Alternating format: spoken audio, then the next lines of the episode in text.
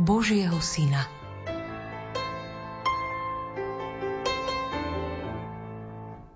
Táto relácia bola vyrobená v roku dvetisíc osem.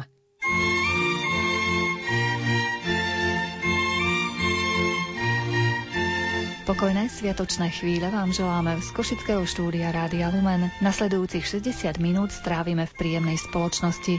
Naše pozvanie k mikrofónu prijala košická herečka Beata Drotárová. Dozvieme sa, aké spomienky jej zostali na detstvo prežité v rodnom meste Gelnica, prečo herecké povolanie možno prirovnať tak trochu k reholi i na čo sa najviac teší počas tohtoročných vianočných sviatkov. Príjemne prežitú hodinku v spoločnosti Rádia Lumen i nášho dnešného hostia vám želajú tvorcovia relácie Jaroslav Fabián a Mária Čigášová.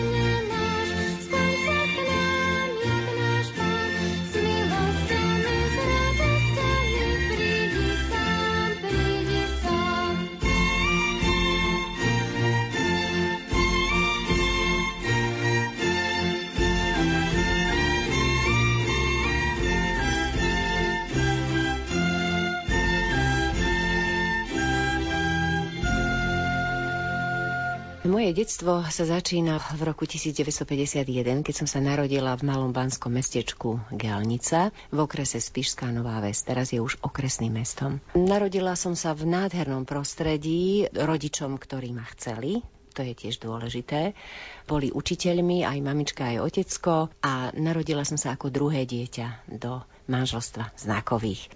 Keďže žila aj moja babička ešte, mala som dve babičky, jednu mníšanskú, to bola mamička môjho otca, a jednu gelnickú, starú mamu. Tá bola zase mamičkina mamička. Takže moje detstvo bolo úžasné práve tým, že som mala kam chodiť. K jednej babičke, k druhej babičke a vlastne u tej druhej, u tej gelnickej, kde sme vlastne bývali aj v Gelnici. Inak prežila som celé svoje detstvo v Gelnici. Pety sme vytiahli len keď už som bola trošku väčšia, kedy ma rodičia začali brávať do divadla, kedy som prvýkrát v živote videla v Košiciach v štátnom divadle Romeo a Júlia sa vtedy hralo divadlo, tak toto ma očarilo a potom som chodila aj do Prakoviec do divadla sa dívať, tam väčšinou hosťovali Prešovčania a divadlo zo Spišskej Novej Vsi, takže celkom tak akože oddivadelnená som nebola, len som nevedela, ako to všetko funguje. Detstvo som prežila v lone prekrásnej prírody, aby som bola taká poetická, aby som to poeticky povedala. Gelnica je malé banské mestečko obkolesené miešanými lesmi. Je tam v blízkosti veľké krásne jazero, volá sa Turzov, kedysi to boli Turzové kúpele. Potom som sa venovala v detstve mnohým športom, teda na základe toho, že som tam ako bola obklopená tou prírodou. Naučila som sa lyžovať, korčulovať, to ma veľmi bavilo. No a keďže som bola milovaným dieťaťom, bola som aj veľmi poslušným dieťaťom, ako to moja mamička hovorí, že kde ma dali, tam som sedela. No ale potom prišla puberta, to už bolo horšie samozrejme, ale myslím si, ja o sebe mám takú mienku, že práve preto, že bolo to moje detstvo také pokojné, krásne, kľudné, so všetkým, čo detstvo má doniesť, s dvoma rodičmi, milujúcimi, ktorí sa naozaj snažili vytvoriť mi pre všetky moje záľuby v vrátanie školy, včítanie učenia sa, lebo ja som sa veľmi rada učila. Ja som veľmi rada chodila do školy. Keď som to rozprávala mojim deťom, tak boli takí, ako trošku nedôverovali tomu, čo som hovorila, neverili celkom tomu, ale naozaj to tak bolo. Mňa detstvo bavilo. V detstve ste si už aj vyskúšali, ako chutí ten pocit stáť na doskách, ktoré znamenajú svet? Celkom ešte nie. Hovorím, že ma očarila návšteva Košického divadla štátneho, ktorá bola spojená samozrejme aj s návštevou kaderníka, lebo my sme chodievali raz za dlhú dobu do Košíc. Mamička na to dbala, aby sme vždy pekne a moderne boli ostrihaní. Takže malo to veľké čaro pre mňa aj po takej tej stránke, že sme sa tak zušľachťovali, že sme do Košíc a navštívili sme teda toho kaderníka. Potom sme navštívili nejaké obchody, niečo pekné sme si aspoň pozreli, keď sme si to už nemohli dovoliť kúpiť, ale vždy sme aj nejaký darček dostali. Potom sme navštívili teda to divadlo. No a potom som začala o tom snívať, samozrejme, že teda to je predsa úžasné mať takéto nejaké povolanie hrať v divadle, ale bála som sa to povedať nahlas, lebo moji rodičia pevne verili, že zo mňa bude profesorka alebo učiteľka. Čo sa im vlastne na moje, teraz už hovorím, vlastné staré kolená aj podarilo, lebo naozaj pôsobím už dlhé roky ako pedagóg, najprv externý, teraz už interný pedagóg na konzervatóriu tu v Košiciach, takisto som učila na Akadémii umení v Banskej Bystrici, kde som prednášala herectvo. Ďalej na základnej umeleckej alternatívnej škole, čiže deťom sa venujem, ale vtedy som ešte na to pomyslenie naozaj nemala. Mala som takú predstavu, že divadelní režiséri chodia po ulici, vytipujú si nejaké pekné dievča, oslovia ho, teda dospelé, a spýtajú sa, nechceš ty hrať náhodou v divadle? A ono povie áno, alebo povie nie. No tak som ja tak chodila po tých gelnických uliciach a ja som sa dívala, či náhodou nejakého režiséra neuvidím, ale nikto ma nestretol. Ale naozaj som sa snažila nejako zapojiť sa do kultúrneho života alebo do kultúrneho diania samotného mestečka Gelnica. Keďže moji rodičia boli učitelia, ako som už spomenula, ocko viedol spevokol, tak tam som veľmi nehviezdiela, lebo bolo ďaleko viac lepších spevákov, ale zase som si to svoje miestečko v zbore našla a bola som nesmierne šťastná, keď som to počula, ako to nádherne znie. Môj ocko ma viedol k láske k hudbe, sám bol celkom schopný inštrumentalista, hral na husle a ten zvuk huslí, i keď sviatočný u nás, lebo naozaj na to veľa času nemal, mám hlboko v srdci uložený a teraz, keď už otecko nežije, tak vždy keď počujem nejaké úžasné husľové solo, tak sa mi oči naplnia slzami, lebo tak mi to pripomína otecka. I keď naozaj to bolo len veľmi sviatočné. O to viac si teda spomínam na otecka, keď vojdem do kostola a počujem organovú hudbu. Ocko, keď už prestal byť stredoškolským profesorom, tak sa stal katolíckym organistom. On bol vynikajúci hráč na orgáne a bol obdarený neskutočným hlasom. Veľmi rada som chodievala do kostola, nielen vo sviatky, teda ale aj vo všedné omše, kedy som videla, ako mu to proste ide. Chodila som na chor, dívala som sa na neho, ako hral. No a potom, keď začal spievať, tak to bolo pre mňa najväčšie a najuchvatnejšie divadlo. A hlavne na Vianoce, novoročné návštevy kostola, to boli pre mňa naozaj obrovské zážitky, pretože oco, keďže to bolo maličké mestečko, nemal takú širokú škálu spevákov, takže keďže chcel zachrániť, aby to malo nejakú úroveň, tak častokrát spieval nielen jeden part spevácky, ale zastúpil viacerých spevákov, takže menil pri tom hlasy. Proste boli to pre mňa úžasné zážitky a mamička tá ma zase viedla k láske k výtvarnému umeniu, nádherne vyšívala, veľmi pekne kreslila, tak esteticky u nás bolo všetko vyzdobené, teraz by sa tomu tak ako škaredo povedalo, že vyčačkané, ale mne sa to veľmi páčilo.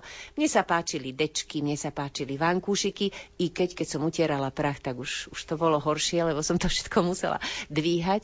Ale mne sa proste môj domov a moje detstvo veľmi páčili. Takže mamička ma viedla k tomu takému estetickému vnímaniu sveta, ocko k hudbe. No a keď to všetko dáme dokopy, tak už sa začína nejako črtať alebo formovať moja budúca kariéra. Zabudla som spomenúť samozrejme, že od prvej triedy som chodila na klavír, áno. Nie v tom zmysle, že chodila som niekam, ale naozaj som ten klavír absolvovala. jedenásť rokov som denne cvičila a znovu vám musím povedať, že ma to nesmierne bavilo. Bola som pyšná, že chodím do hudobnej školy. Veľmi som mala rada koncerty. Proste bolo to už od detstva vo mne takéto, nechcem tomu škaredo povedať, že nejaký exhibicionizmus, to nie. Ale rada som niečo niekomu odovzdala. Niečo pekné, čo v ňom vyvolalo dobrý pocit. Potlesk som milovala milovala už od malého dieťaťa a i keď som si nikdy poklony pred zrkadlom neskúšala, ale to, že som sklonila hlavu pred tými ľuďmi, ktorí mi tlieskali, tak to už tiež bolo také trošku, ako by som sa už od detstva pripravovala na tú moju kariéru. I keď naozaj až do posledného ročníka na strednej škole som ani netušila, čo mi život nachystá.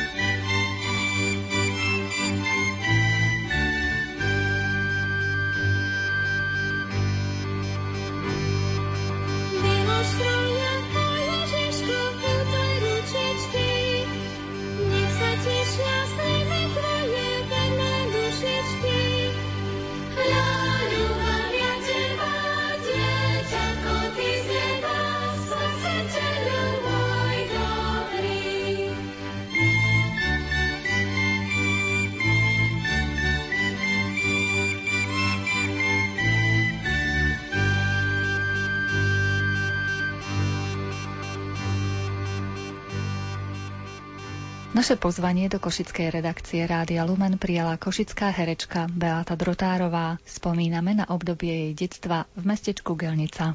Keďže som ale bola aj celkom zdatná recitátorka, lebo zrejme po oteckovi som zdedila trošku dobrý hlas, alebo ja neviem, vedela som narábať s tým hlasom. Mamička zase tú citovosť vo mne rozvíjala. Otecko bol slovenčinár, čiže my sme v takom ťažkom prostredí jazykovom, kde boli vplyvy mantáčtiny, teda nemčiny, nárečia nemeckého a takisto aj maďarčiny. Už tam bol spiština, samozrejme, takže v takom dosť ťažkom jazykovom prostredí som vyrástla, kde ale moji rodičia veľmi aj doma dbali na to, aby sa u nás rozprávalo čistou spisovnou slovenčinou. Za to teda naozaj im ďakujem. Takže nemala som s tým problém a chodívala som na rôzne recitačné preteky. Za socializmu to bolo veľmi, veľmi zaužívané. Tie recitačné preteky boli rôzneho druhu naozaj. Či to bol Puškinov pamätník v ruštine, alebo Hviezdoslavov Kubín v slovenčine a iné recitačné súťaže. Viete, spomenula som si na to aj teraz. Staré mesto poriadalo trinásteho ročník súťaže Slovo bez hraníc, kde som predsedala porote a naozaj som sa cez tých malých recitátorov vrátila do vlastného detstva a do tých spomienok na to, ako mňa moji rodičia viedli. Takže tak mi to trošku pripomenulo moje recitačné začiatky a takisto aj prvé víťazstvá, možno aj prvé prehry, sklamania, pretože keď som začala víťaziť, tak som si myslela, že už budem víťaziť stále, že mne sa nemôže stať, aby som bola druhá, alebo nebodaj tretia, alebo dokonca neobsadila žiadne miesto. No ale veru, aj to sa stalo a tak prišli aj prvé neúspechy, prvé slzy a prvé povzbudenia zase, aby ma neúspech neodrádzal. Za to naozaj všetko ďakujem mojim rodičom. Veľmi sa čudovali a boli prekvapení, keď som nakoniec presadila svoje presvedčenie, že treba sa pokúsiť ísť na Vysokú školu muzických umení, teda na prijímacie pohovory, na ktoré ma vlastne nahovorili porodcovia štrnásteho Hviezdoslavovho Kubína. To si pamätám, lebo tam som zvíťazila vtedy. A to bola vrcholná súťaž amatérskych recitátorov.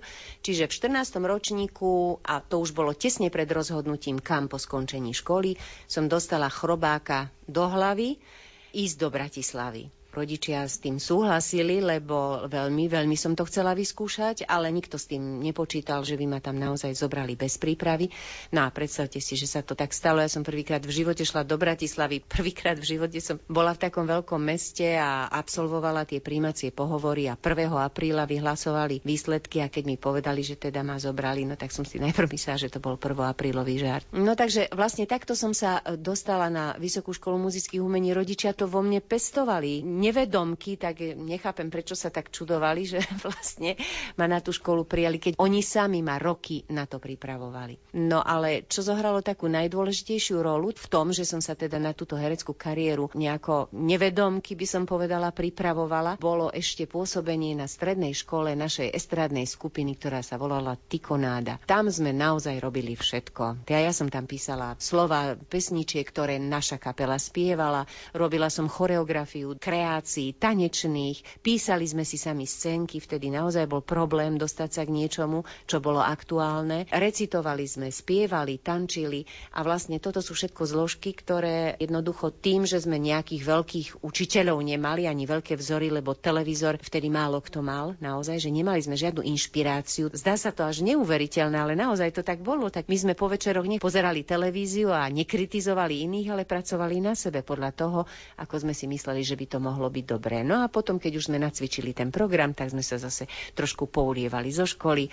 Nachodili sme po celej doline rozdávať tú dobrú náladu, lebo tak sme sa volali tí, ktorí náladu dajú, Tikonáda. No a tam som si prvýkrát na sebe vyskúšala, čo to je potlesk alebo smiech, aká je spätná väzba toho, ako to pôsobí, a pocítila som šťastie. Ja som vedela, že to je to, čo ma robí šťastnou a toto by som chcela asi robiť celý život. Aj keď len popri zamestnaní. Ešte stále som nechápala, že to už sa potom nedá robiť len tak trošku a že sa to musí robiť naplno, áno, a venovať sa len tomu. Ešte na chvíľočku, predsa len by som sa vrátila do vášho detstva.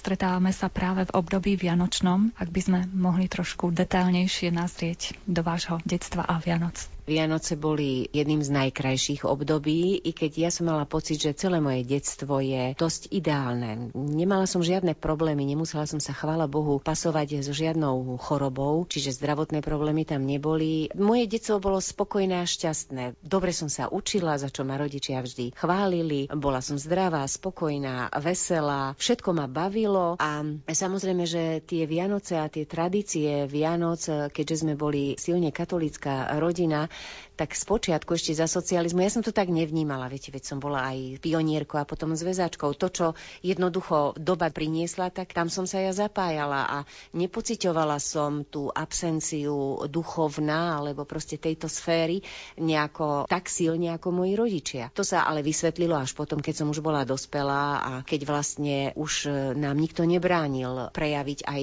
ja neviem, spätosť s vierou a proste byť voľný v týchto otázkach. My sme chystali Vianoce podľa katolíckych tradícií. Mali sme samozrejme vždy nádherne vyzdobený stromček, izba sa vždy zamkla pár dní pred Vianocami a tam už mamička vždy zdobila ten stromček a takisto sme na Vianoce mali všetko, čo na Vianoce má na tom vianočnom stole byť. Prípravy sa robili dlho predtým, čiže zúčastňovala som sa na všetkom, samozrejme na pečení, na tých vôňach vaníliek a ja neviem, mandlí a medu. Začalo to vlastne už na Mikuláša, keď sme piekli medovničky. Verila som hlboko, keď som bola maličké dieťa, ešte samozrejme na to, že teda Ježiško prináša darčeky a Mikuláš chodí a rozdáva zase medovničky dobrým deťom. To som sa snažila preniesť aj potom, keď už som mala vlastné deti, do mojej rodiny. Všetky tradície a zvyky sa dodržiavali a dodržujú sa vlastne aj dnes, i keď už nie tak striktne. A je to všetko také voľnejšie, by som povedala. Vždy sme sa pred večerou pomodlili, poďakovali sa za celý rok, povinšovali si a snažili Snažili sme sa naozaj byť počas tých Vianoc k sebe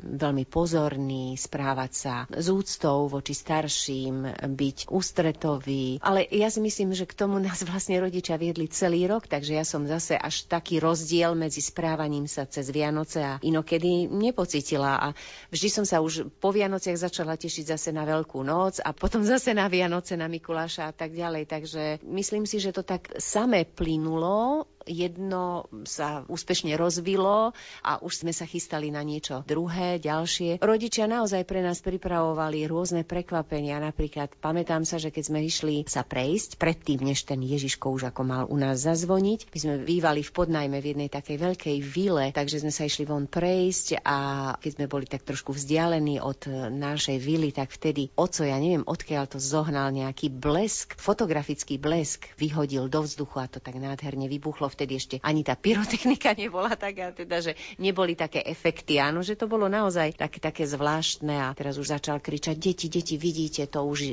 hviezda spadla, Ježiško už prišiel. No a už sme bežali domov, naše susedy nám zvonili vo veľkom, vyzváňali, takže naozaj to bola romantika po každej stránke, teda ozajstná a naozaj sme verili, že to teda sme boli taký úžasný celý rok, že ten Ježiško teda prišiel a doniesol ten stromček. A spievali sme koledy, samozrejme vždy vianočné. Tešili sme sa z darčekov a pokiaľ to len bolo možné, vždy sme išli na tú polnočnú omšu. Kedysi ešte, keď to globálne oteplovanie nezasahovalo tak veľmi k nám, tak boli naozaj Vianoce také romantické so snehom. Pod nohami vržďal ten sneh, keď sme šli na polnočnú omšu a bolo to také radosné očakávanie. Význam Vianoc a to, čo tie vianočné sviatky sú, nám vlastne rodičia vysvetľovali, až keď som bola trošičku väčšia, lebo myslím, že také malé dieťa to ani jednoducho nevie pochopiť. Len sme sa tešili na Ježiška, ale čo to vlastne je a čo to znamená, tak to sme sa dozvedeli až neskôr a o to viac som potom bola spokojná a šťastná a nejako tak vyrovnanie som prežívala celé tie Vianoce, pretože som už vedela, v čom spočíva zmysel celých týchto sviatkov vianočných.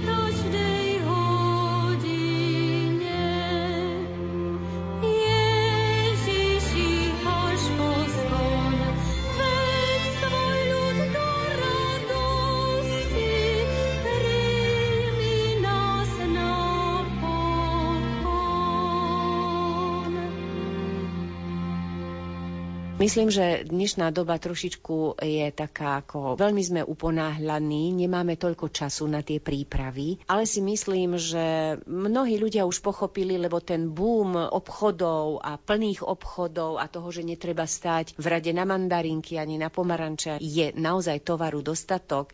Ten prvotný boom, myslím, že už trošičku tak ako upadol a že dnes sa už naozaj ľudia tiež v mnohých, v mnohých prípadoch vracajú k tým tradíciám, pripraviť si tie Vianoce pokojné v rodine, aby sme si trošku odýchli, aby sme si uvedomili, čo vlastne tie Vianoce majú priniesť. Vianoce nás majú spojiť, máme ich prežívať vo vzájomnom porozumení a majú nám priniesť naozaj taký pokoj do duše, mier. Jednoducho máme sa nejakým spôsobom trošku upokojiť, uvedomiť si, že život nie je len o naháňaní sa za niečím, čo musíme vlastniť. Teraz už s odstupom času sa naozaj dívam na oslavy našich vianočných sviatkov s veľkým porozumením a úctou, pretože naozaj to nebolo ľahké za socializmu tieto sviatky urobiť takými, aké sme ich mohli prežívať s mojimi rodičmi, teda môj brat, naša rodina. Spomeniete si ešte na vianočný darček, ktorý vás nejako výnimočne očaril?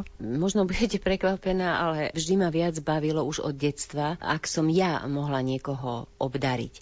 Kým ešte som verila na Ježiška, kým som verila, že naozaj tie darčeky sú od nejakého dobrého, úžasného človeka, ktorý žije niekde hore v nebesiach a díva sa na naše dobré skutky a podľa toho nás odmenuje, tak to bolo iné. Ale potom už, keď som odkryla tajomstvo Vianoc, tak som sama vyrábala a som sa tešila, že môžem vyrobiť darčeky a nesmierne ma ako dieťa vzrušovalo, keď som sa s bratom mohla dohodnúť na tom, ako potešíme my nejakým darčekom rodičov alebo starých rodičov, takže sme vyrábali skutočne, naša fantázia doslova nemala hraníc a kadečo sme lepili, chystali. Tých peňažtekov bolo vtedy dosť ako pomenej, ale vôbec sme to nepociťovali ako niečo, čo by nám malo chýbať. Ja som dokázala vyrábať darčeky aj z domácich surovín, tak povediac mamička rada vyšívala, takže vždy som vedela niečo pekné vyšiť, alebo nakresliť, alebo vyrobiť nejakú tzv. Šperkovnicu, dajme tomu aj zo škatule od topánok, alebo pozlátiť oriešky. Dnes sa vlastne čaro Vianoc práve stráca v tom, že všetko je už urobené, všetko je už akoby nachystané, no ale žijeme takúto dobu, takže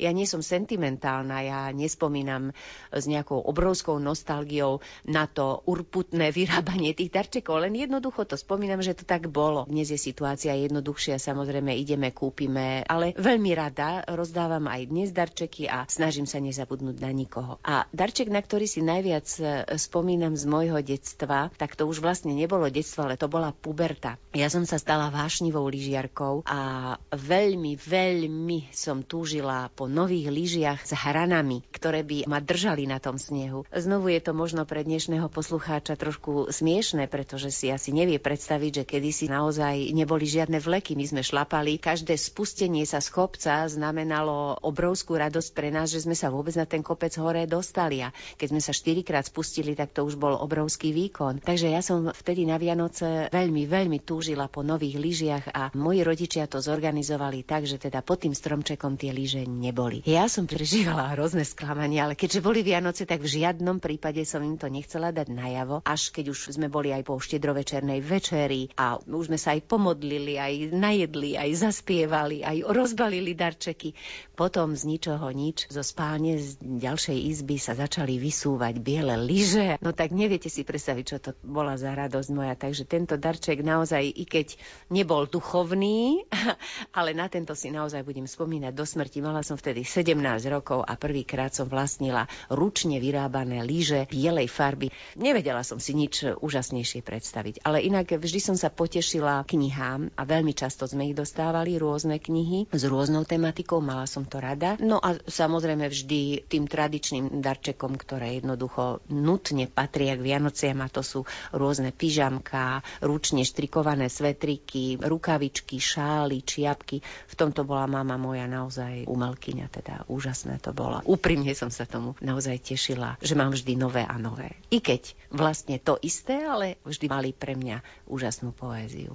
Zvykli ste chodiť aj vinšovať rodine? Prípadne spomeniete si na nejakú koledu z detstva? Samozrejme, že sme chodili vinšovať. Vtedy ešte telefóny nejako veľmi nefungovali, takže sme boli vždy vopred dohovorení, kedy ku komu pôjdeme. Najprv sme išli k starým rodičom povinšovať, potom zase starí rodičia prišli k nám. Vzájomne sme sa v rodine navštevovali a vlastne medzi tou štedrou večerou a polnočnou omšou sme ten čas vyplňali práve tým, že sme sa navštevovali. Chodili sme obdivovať výzdobu stromčeka k našej rodine a takisto k blízkym príbuzným priateľom. učiteľom, ktorý sme ponavštevovali a potom sa spoločne šlo na tú polnočnú omšu. A s tými vinšami, práve dedinské vinše u nás nefungovali. My sme skôr boli hudobne založení, takže sme napríklad aj so susedmi, tam boli dve dievčatá v takom našom veku, ako sme boli ja s bratom, tak sme urobili taký ako malý orchester a hralo sa na klavíri, na flaute, na husliach. Vyvrcholením toho malého koncertu vždy bola Tichá noc, takže to sme potom aj spoločne spievali. Čo sa zvykne objaviť na vašom sviatočnom stole, štedrovečernom? Aké jedlá? Rozhodne nesmú chýbať oblátky s medom. Potom nasledujú, ak sme u mamičky, tak ona robí makové bobálky. Vždy pred večerou si rozkrojíme jablčko. Podľa toho, koľko nás tam je, tak si ho rozdelíme na toľko časti, aby sme udržali svornosť v rodine, aby sme sa znovu všetci stretli. Potom máme tzv. Hriatvo. To sme dostávali už ako deti, sa pamätám, že som sa na to najviac tešila, že dostaneme trošku toho hriatého. Samozrejme, že je to trochu alkoholu, je to s medom, mieša sa to s čajom. Podľa toho, kto to bude piť, či to budú piť deti, alebo starí ľudia, alebo dospelí, tak v tom ten pomer alkoholu a čaju sa prispôsobuje. Dávame tam aj klinčeky, trošku škorice napríklad. Má to takú špeciálnu vyslovene, takú tú vianočnú chuť aj vôňu. No a potom prechádzame na polievku, je to samozrejme kapustnica. Kedysi u starej mamy bola kapustnica aj z studenými klobásami a tie klobásky sme si vyrábali sami. Starý oco to vedel urobiť,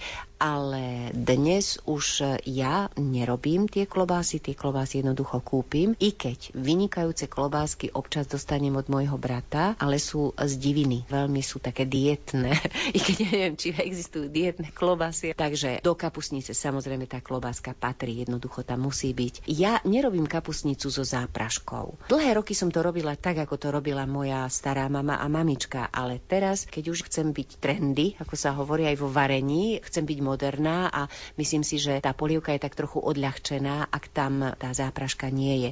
No ale všetko, čo do kapustnice patrí, tam dávam teda tie udené klobásky, potom samozrejme do kapustnice musí ísť cesnák, musia tam ísť veľa, veľa sušených húb, ktoré najradšej zbieram sama. To mám tak ako špeciálne v jednej fľaši odložené, akože na, tam mám aj napísané, že na Vianoce a potom sú také rôzne zmesi húb, ale na Vianoce dávame len čisté hríby. Veľa, veľa, aby naozaj každý tam tie hríby mal. Ak mám kyslú kapustu, kde sú jablčka v tej kapuste kvasané, tak toto mám najradšej, že tam dáme teda aj tie jablčka. No a potom, už keď je kapustnica skoro hotová, tak do nej dávame sušené slivky, aby tá chuť sa tak zjemnila. Niekto to má rád, niekto nie. Inak myslím si, že chuť tej kapustnice záleží od toho, aká je tá kapusta, kyslá kapusta. Tam je strašne dôležité, dnes, keď už vlastne si nerobíme sami, no my sme ju samozrejme vyrábali. Stará mama nakladala kapustu. Minule som objavila kdesi nejaký hoblík v dome našej babičky na kapustu a tak som si spomenula, že sme to teda my vyrábali, ale dnes samozrejme každý ide do obchodu a teda aspoň v meste a kúpi si tú kapustu. Treba naozaj sa pozrieť, čo v tom vrecúšku igelitovom s tou kapustou je. Ja sa snažím naozaj vybrať také, kde vidím, že je tam už aj korenie nejaké a keď tam vidím nejaké kusky jablčok, tak sa tomu veľmi poteším. No, niekto dáva do kapustnice aj rôzne druhy mesa, ja nie. Ja robím tú kapustu, my tomu hovoríme takú pôstnu. To znamená, keď si odmyslíme tú klobásu, tak vlastne je tam len tá kapusta, huby a slivky. Úplne nakoniec, ale už posledné roky to ani nerobím, pretože ti to už nechcú, dávam zahrsť po domácky vyrobených cestovín. Ale to naozaj len niekedy. Nerobím to stále rovnako. Každý rok dám niečo nové, do toho vyskúšam, ale ten základ musí byť rovnaký, teda bez zápraškový, s klobáskou a s húbami.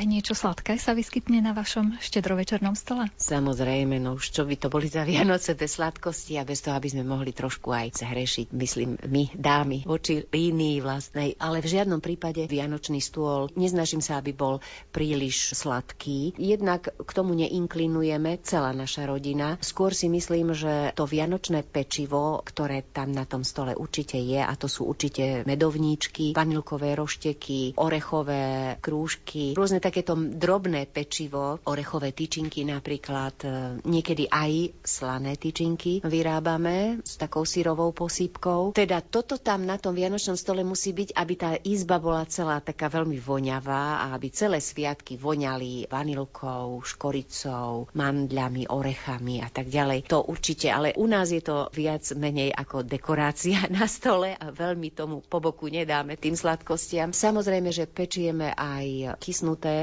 cesto, a to orechovník, makovník, kapustník, kedy si mamička moja robila fantasticky. V lani som dosť veľa piekla s priateľkou, to sme si teda dali robotu riadnu, ale toho roku sme povedali, že trošičku to obmedzíme. Jednak aj časovo som obmedzená a jednak nemal to vlastne kto zjesť, takže naozaj to bolo len ako dekorácia a potom mi bolo ľúto, že sa to vlastne nezjedlo. Ale neviem si naozaj predstaviť Vianoce bez sladkostí, bez tých hviezdičiek vianočných, krúžkov, kvietkov, medovníčkov.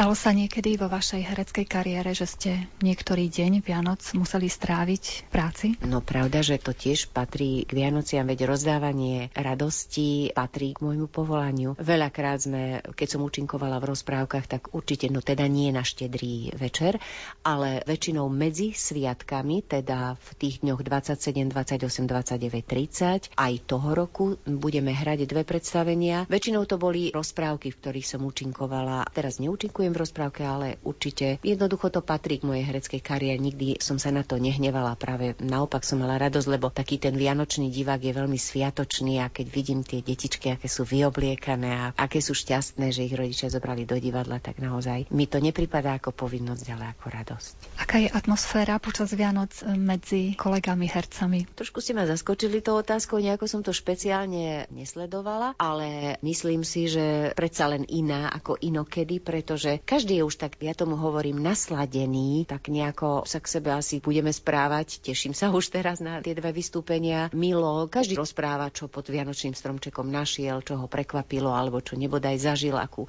nepríjemnú záležitosť zažil. Trošku sa zasmejeme, trošku si niečo vymeníme medzi sebou. My ženy si nosíme nejaké sladkosti do práce, dáme ochutnať z toho nášho pečiva. Niekedy sa stáva, že aj po predstavení si dáme aj nejaký kalištek, ja neviem, po domácky vyrobeného vaječného koňaku alebo inej dobrôdky, ktorú sme sami vyrobili. Zvyknete koncom roka tak trošku zbilancovať, čo dobré a čo zle sa udialo počas tých tristošesťdesiatpäť dní? Ja nejako nebilancujem, naozaj nie, nehodnotím to tak. Čím je človek starší, tým rýchlejšie sa zdá, že ten čas letí a ja sa vždy teším na to, čo príde a nesnažím sa obzerať späť a smútiť nad tým, čo už nie je.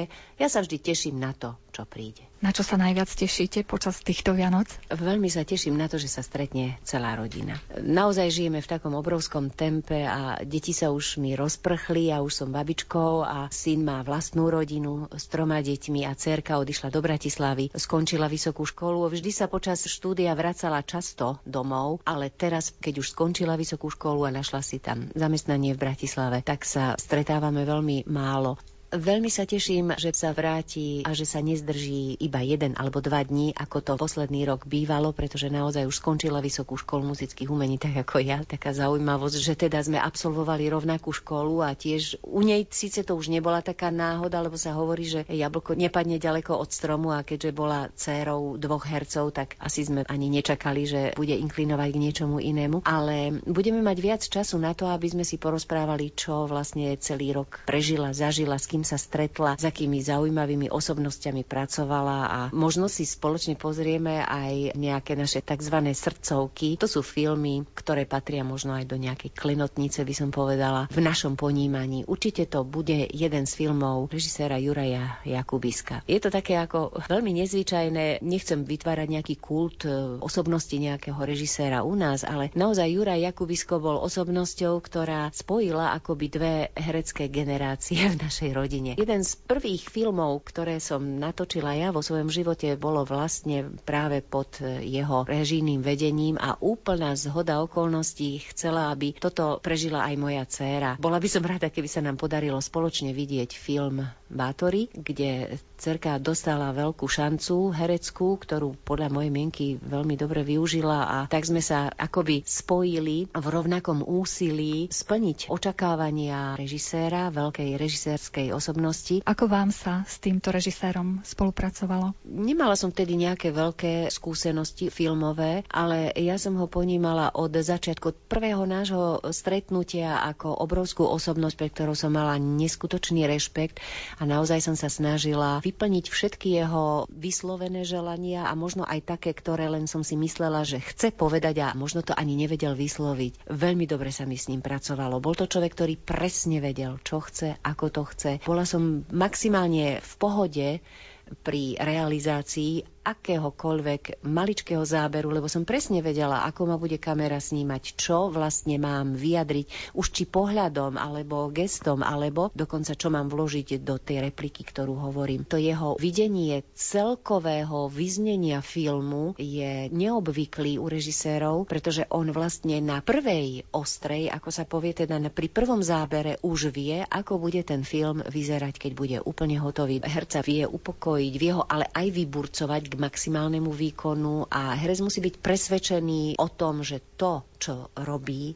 je jediné správne, čo môže teda urobiť, alebo ako to má zahrať. Mne sa s ním teda pracovalo veľmi dobre. Vždy budem spomínať na túto spoluprácu a myslím si, že ja som sa nestretla s väčšou osobnosťou režisérskou, ako bol Juraj Jakubisko, ako je Juraj Jakubisko, lebo vlastne ešte je režisérom. A keby som v jeho filme ešte mohla niekedy čo i len prelietnúť cez nejaký záber, hoci s metlou v ruke, tak by som to veľmi vďačne a rada urobila. Bola som aj ja oslovená do toho filmu Bátory, ale keďže neovládam anglicky, jednoducho som nešla ani na kamerové skúšky, pretože tá znalosť angličtiny tam bola podmienkou a keďže ja vôbec ako anglicky nehovorím, tak som sa musela toho vzdať a vidíte, osud to chcel, aby predsa len niekto z našej rodiny tam účinkovala. Objavila sa Miša a urobila ten konkurs aj akoby za mňa.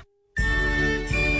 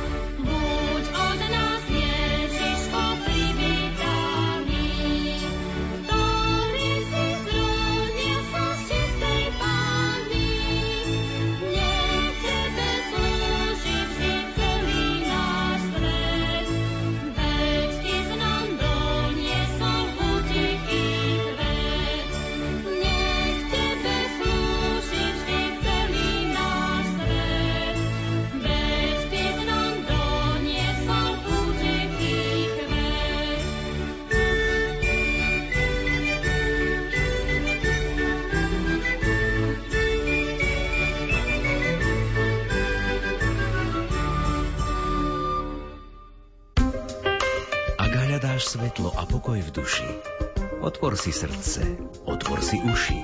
Prichádza Lumen. Dnes je naším hosťom v Košickom štúdiu Rádia Lumen herečka a pedagogička Beata Drotárová. Hovoríme o Jakubiskovom filme Bátory, kde hrala aj jej dcéra Michaela. Určite ste veľmi prísnym okom sledovali výkon Michaely v tomto filme. Môžeme aj zverejniť vaše hodnotenie? Určite áno, pretože je pozitívne. Tak áno. Ja som bola vždy veľmi prísna na Mišku. Miška chodila na konzervatórium a keďže som pedagógom konzervatória, tak som ju učila. A vždy som sa snažila odhaliť všetky jej nedostatky a chyby práve kvôli tomu, aby na nich pracovala, aby sa nespoliehala len na svoj talent a na to, ako vyzerá. Pretože myslím si, že Pán Boh jej nadelil dosť pôvabov a aj inteligencie. A častokrát sa stáva, že herci, ktorí majú dostatok talentu a dobre vyzerajú, akoby sa spoliehali iba na tieto dva atribúty, ktoré samozrejme nie sú nezanedbateľné, ale na všetkom treba pracovať. A čím je človek prísnejší na seba, tým jeho výkony viac rastú a jednoducho nie sú len niečím, čo sa stále opakuje. Takže toto som chcela, aby si moja dcéra uvedomila, a ja si myslím, že som tou akoby prísnosťou dosiahla u nej to, že naozaj sa dopracovala k takej obrovskej pokore, bez ktorej by jej výkon v tomto filme určite takým nebol. Škoda, že sme nemohli vidieť všetky zábery, ktoré s ňou Jakubisko do tohto filmu urobil, pretože v konečnom dôsledku sa vlastne skoro polovica filmu zostrihala. Ale myslím si, že to najpodstatnejšie, tá esencia všetkého tam zostala. Myslím si, že dostala veľmi peknú príležitosť a myslím, že ju využila maximálne. Na tej ploche, ktorú ona dostala, myslím, že z tých slúžok, ktoré tam hrali a ktoré jednoducho účinkovali v tom filme, využila svoj priestor najlepšie, pretože nebola to len slúžka, ale bola to dramatická postava, ktorá posúvala dej ďalej. Trošku som sa obávala tých erotických scén, bez ktorých si ako Jakubiskové filmy jednoducho neviem predstaviť, ale myslím si, že boli urobené s takým hlbokým estetickým cítením a výtvarne tak pôsobivé, že nejakým spôsobom ma nepohoršovali alebo nevyrušovali, a priznám sa, že som film išla pozrieť prvýkrát sama a až na druhýkrát som pozvala celú rodinu, pretože som sa toho trošičku obávala ako matka. No ale keď moja osemdesiatšesťročná mamička sa vydržala dívať na ten film a zhodnotila ho, ako keď ja som sa jej pýtala trošku aj s obávami, mami, no tak ako sa ti to páčilo a čo povieš na Mišku, tak mi odpovedala proti otázkou, čo sa mi na tom nemohlo páčiť. Bolo to úžasné. Vy ako pedagogička formujete mladých ľudí k herectvu. V tej hereckej oblasti ste prísna aj na nich, rovnako ako na svoju dceru Michaelu? Možno menej prísna, lebo Miška mi to častokrát aj teraz vyčíta, že som bola príliš prísna a vidím, že má niekedy obavy. Nechce napríklad, aby som prišla na premiéru. Už keď to má ale overené, keď vie, že teda bolo to dobre, tak potom už nemá nič proti tomu, keď to vidím. Ale taký ten akoby prvotný strach z toho, čo ja ako umelkyňa a pedagóg na to poviem, tam je. Ale ja som hlboko presvedčená, že je to správne. Tento pocit je správny a keď bude staršia a bude mať viac skúseností, tak si to ocení a myslím si, že pochopí, prečo som práve na ňu bola taká prísna a neoblomná a neúprosná. Možno som mohla voliť iný spôsob, ako to povedať. Teraz to už tak trošičku zaobľujem a jednoducho neviem to cudzím deťom povedať tak na ostro, ako sa povie. Ale myslím si, že to, čo som chcela od svojej dcéry, nebola výnimka a že to To isté hovorím aj svojim študentom. Naučiť sa remeslu, to znamená tvrdo pracovať na sebe, na svojom talente. To znamená poňať toto povolanie ako poslanie, trošku ako rehoľu. Možno je to také akože silné slovo rehoľa, ale herecké povolanie naozaj trošičku tú rehoľu pripomína. Ak človek žije len zo dňa na deň a spolieha sa na to, že vždy bude obsadený, dajme tomu, len do roli, ktorá sa mu páči, ktorá mu vyhovuje, ktorú zvládne tak povediac ľavou zadnou. Viete, ono to častokrát vyjde, ale nemusí to vždy byť pravidlom a môže sa herec dostať potom do nejakého štádia, kedy už nemá z čoho čerpať, lebo všetko, čo mal, už dal von. A potom, keď nemá kam siahnuť, a to je práve to, tá zásobáreň, to remeslo, ovládanie toho remesla, tak potom častokrát siaha aj po nejakých, ja neviem, po drogách, po alkohole a tak ďalej. Takže ja si myslím, že toto mojej dcere nehrozí, pretože vie sa vysporiadať aj s prehrami, vie bojovať, nikdy sa nevzdávať a jednoducho pracovať s pokorou, sa stávať k tomuto povolaniu, byť vďačný za každú príležitosť, i keď sa na prvý pohľad zdá, že nie je taká najideálnejšia.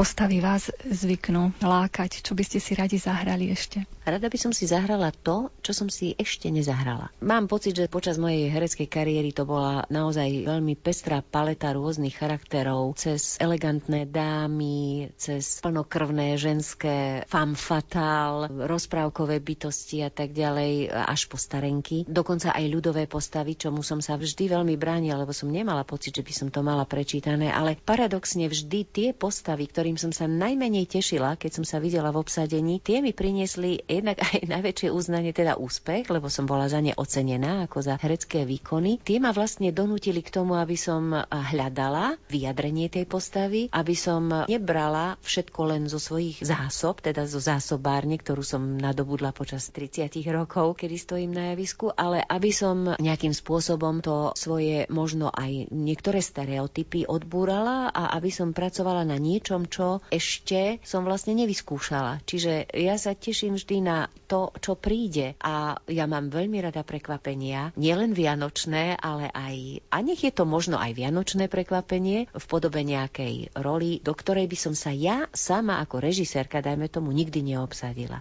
Ja príjmem každú výzvu, aj keď niekedy frflem a niekedy si hovorím, Pane Bože, teda tak toto ja mám zahrať. Nie som nejako nadšená, ale v konečnom dôsledku sa vždy veľmi úprimne, vám to hovorím, teším už z každej možnej príležitosti. Lebo predsa len už som, tak povediac, po zenite, aspoň ženskom, a všetky postavy, ktoré mi akýkoľvek režisér ponúkne, ktorý je ochotný a schopný ešte so mnou spolupracovať, tak je to pre mňa výzva a rozhodne žiadnu výzvu nechcem zahodiť. Pomaly sa naše stretnutie, sviatočné stretnutie pred mikrofónmi blíži ku koncu. Čo by ste zaželali priaznivcom dramatického umenia a taktiež poslucháčom Rádia Lumen, ktorí sú našimi spoločníkmi v tejto chvíli? Priaznivcom dramatického umenia rozhodne zaželám, aby si našli dve hodinky času, aby sa prišli pozrieť do divadla, aby si prišli oddychnúť, rozptýliť sa, aby sa prišli zasmiať, aby sa prišli možno poučiť, možno trošku zamyslieť, ale hlavne, aby neboli príliš prísny, pretože dnes je naozaj veľmi ťažké dávať to živé umenie z javiska.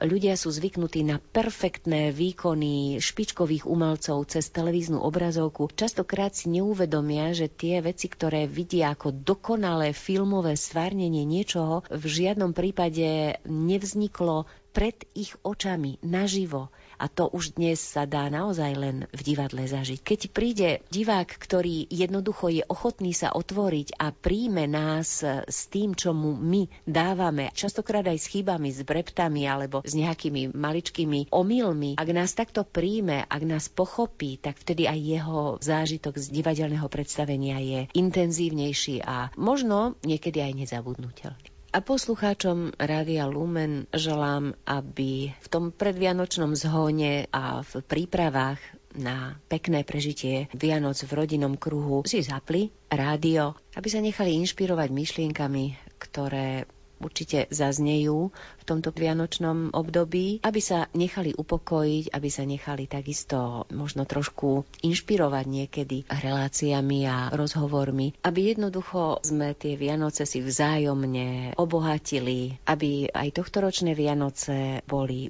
presne také, ako si každý v rodine želá. Pokojné, šťastlivé.